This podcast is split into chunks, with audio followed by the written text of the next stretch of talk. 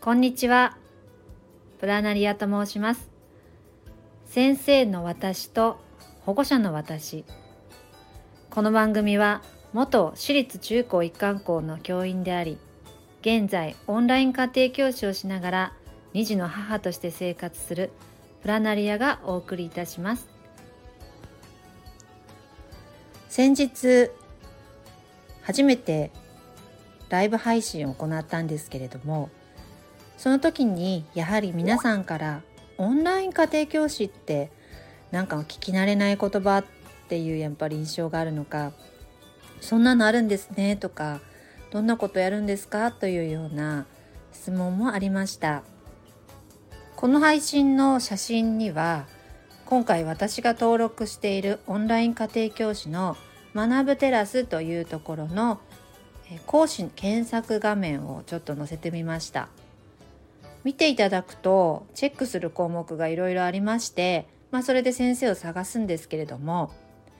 普通に国語算数とか、えー、理科社会とかっていう教科はもちろんありますし当然英会話とかそういったのもあるんですけれどもちょっと注目していただきたいのが下の方に習い事レッスンといってピアノとかバイオリンなどの楽器であったりとかそろばんそれから将棋とかまあそういったちょっとこう普通ではあまりオンラインでやるっていうイメージのないような習い事レッスンもあるのが特徴です。ちなみにマイ講座というチェック項目もあるんですけれども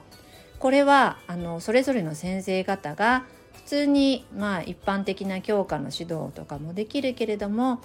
特別私はこんなことやってますよという特性に合わせてそれぞれの各個人のなんか得意なことをまたマイ講座として、えー、設定してらっしゃる先生がすごくたくさんいましてもちろんカウンセリング的なものもありますしそれから演劇をやっていたのでそういった指導であったりとかあとはあのダンスを教えてくれるとか、まあ、そんなものもあるんですけれどもそういったちょっと変わったレッスンも受けられるのが特徴です。私も習い事レッスンというか、まあ、この検索画面にもあるんですけれども実験レッスンというのがあって、まあ、オンラインで実験をやりましょうという講座こちらもレッスンでやっています私はちなみにマイ講座として実験だけではなくて理科をとことん楽しんでもらうということで実験だったりとか生き物クイズとかまあいろんなクイズやちょっと楽しい遊びとか工作とかを入れながら理科について考えたり学んでもらったりしようっていうそういった前講座をやっています。まあ、実験がやっぱり好きだったりとか理科はちょっと苦手なんだけど楽しく学んでみるきっかけを作りたいなんていう人が結構利用してくれていて、まあ、これは小学校だいたい345年生ぐらいに対してやってるんですけれども、まあ、そういったのも人気だったりします。実験の様子に関しては Twitter 見ていただけるとわかるかなと思うんですけれどもまあ、こっち側でじゃあ材料を用意するのも当然なんですが画面の向こう側のレッスンを受ける生徒さんにも同じように実験の材料とかを用意していただいてお互いに同時進行で実験していきながらあこんな風に変わったねじゃあどうしてかななんていうことをいろいろお話ししながらやっていったりしてますすごく楽しかったので続きも家でやってましたっていうようなご報告も終わってからお母さんとかからいただいたりすることが結構多いです。私自身はだいたいそのマイ講座の実験レッスン以外には中学生の理科だったりとかあと高校生、まあ、今はちょうど大学受験生の方たち結構やってるんですけど生物を教えていたりとかなので、まあ、小学校の子たちのレッスンがあってその後大学受験の勉強であったりとかまあ、結構こう一日でもいろんな学年のあの生徒さんとレッスンしたりするので、まあ、それもなかなか面白いなと思ってます。一方で保護者の私としてはえー、ちょっと前に子供がのずっとピアノやってたんですけれどもなかなかお高くて で回数も月に3回と少なくて、まあ、1回が30分レッスンという感じであのレずっと通ってたんですけどピアノ教室に。でもなかなか高い割にあの上達しないというか まあ、すごく優しくてあのほんわりした先生で、まあ、子供としては良かったんですけれども、まあ、おかげさまであんまり厳しくないこともあったのかなかなかちょっと上達しないなと。で発表会の前には私が結構家で見てあげないと弾けるようになんなかったりしててうーんなんか言ってる意味あるのかななんてこう前からちょっと疑問があって主人にもそういった相談をしてたんですがまあ、主人は、まあ、子供が楽しくいければいいんじゃないかというふうには言っていてもうちょっとお安くて厳しくてしっかり指導してくれるところを見つけたので見学にも行ったんですけれども、まあ、ちょっと歩いていけないっていうのもあるしあと厳しすぎちゃってまあほんわりの先生に慣れてたうちの娘としてはちょっと怖いなっていう感じであの行きたいってやっぱり言ってくれなかったんですね。じゃあじゃあやっぱり難しいかななんて思ってたんですけれどもやっぱりさすがにちょっとこの費用対効果が悪いというか あのコスパが悪いねっていう感じのレッスンだったのであの発表会を初めて見に来れた、まあ、今まで仕事で来れなかったんですけど初めて見に来れた年にあの主人が見て「あれ？これじゃやっぱりダメだねっていう感じに初めてやっぱりなりまして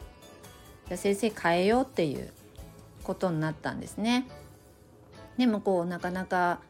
近くにその厳しい先生以外で見つけられなかったのでじゃあ私がやってるオンラインの中で先生いっぱいいるからちょっとピアノやってみないかなと試しにやっても体験だけでもできるのでやってみようっていうことで娘にやらせてみたんですけれども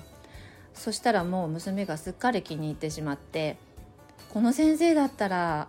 あの上手になれそうって言ってとても喜んで、まあ、オンラインってどうしても隣に先生がついてくれるわけじゃないのでピアノってうまくいくのかなって、まあ、自分がオンライン家庭教師しながらもちょっと半信半疑な部分ってやっぱりあったんですけれどもあの対面でタブレットで先生とお顔を見見合わせながらお話ししてもう一つスマホで手元を映してまた先生と通信をしてっていう形でやってるんですがすごくいい感じであのちゃんと指導もしてくれるしすごく分かりやすいということで娘はとっても気に入りました。なのでもう今すっかりオンラインでピアノレッスンやってます。毎週あの発表会がね出れないなっていうのはあるんですけどまあうちは転勤族でもあるのでこのままだったら先生も変えないでずっと行けますし、まあ、毎回こう転勤するたびに先生探さなきゃいけないってこと考えるとまあ今はいいのかななんて思ったりもしています。でそんなこんなであの下の子もサッカー普段は習ってるんですけれどもちょっとそのオンライン休校期間が長かったのでなんかオンラインでお家でできることないかなって考えてた時に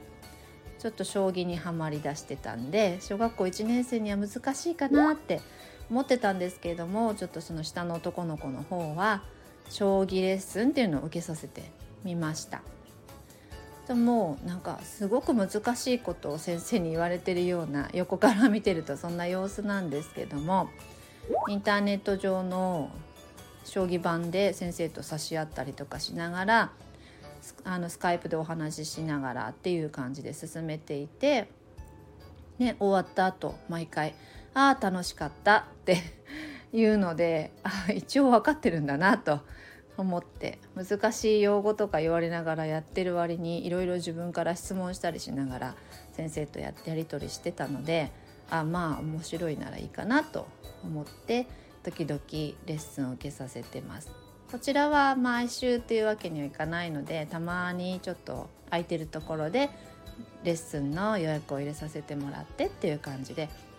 もう本当に先生の空いてる時間の中からポチッと選べばいいのでなんか特に気負わなくていいし誰もお家に来るわけではないので本当にあの1分前まで他のことしてたりしてても全然大丈夫だしまあすごく気軽にレッスンがそして全国または全世界のにいらっしゃる先生からレッスンが受けられるっていうのは、まあ、すごく便利だなと特に今地方に住んでいるのでどこのところでも先生が選べるのは本当にありがたいなというふうにも逆に思ってます。まあ自分が先生として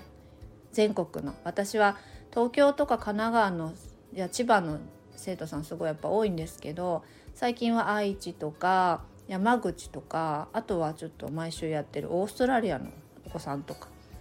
まあ、本当に場所を問わずできるのであの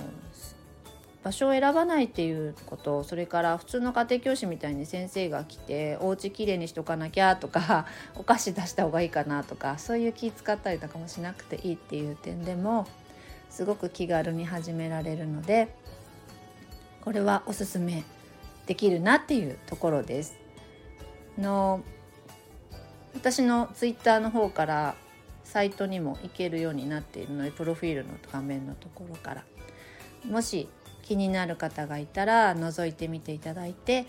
まあ、塾にね夜通わせるの心配だわとか送り迎え大変なんだよねっていう習い事だったりとか、まあ、そういったのもちょっと一回体験だけでもやってみようかなっていうのもありだと思うので、まあ、体験レッスン初回無料の先生たくさんいますから是非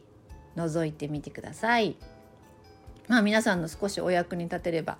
いいなと思っています。私の実験レッスンもあの興味があったら体験してみてください。では先生の私と保護者の私今日の放送はこれにて終了したいと思います。皆さんまたお会いしましょう。さようなら。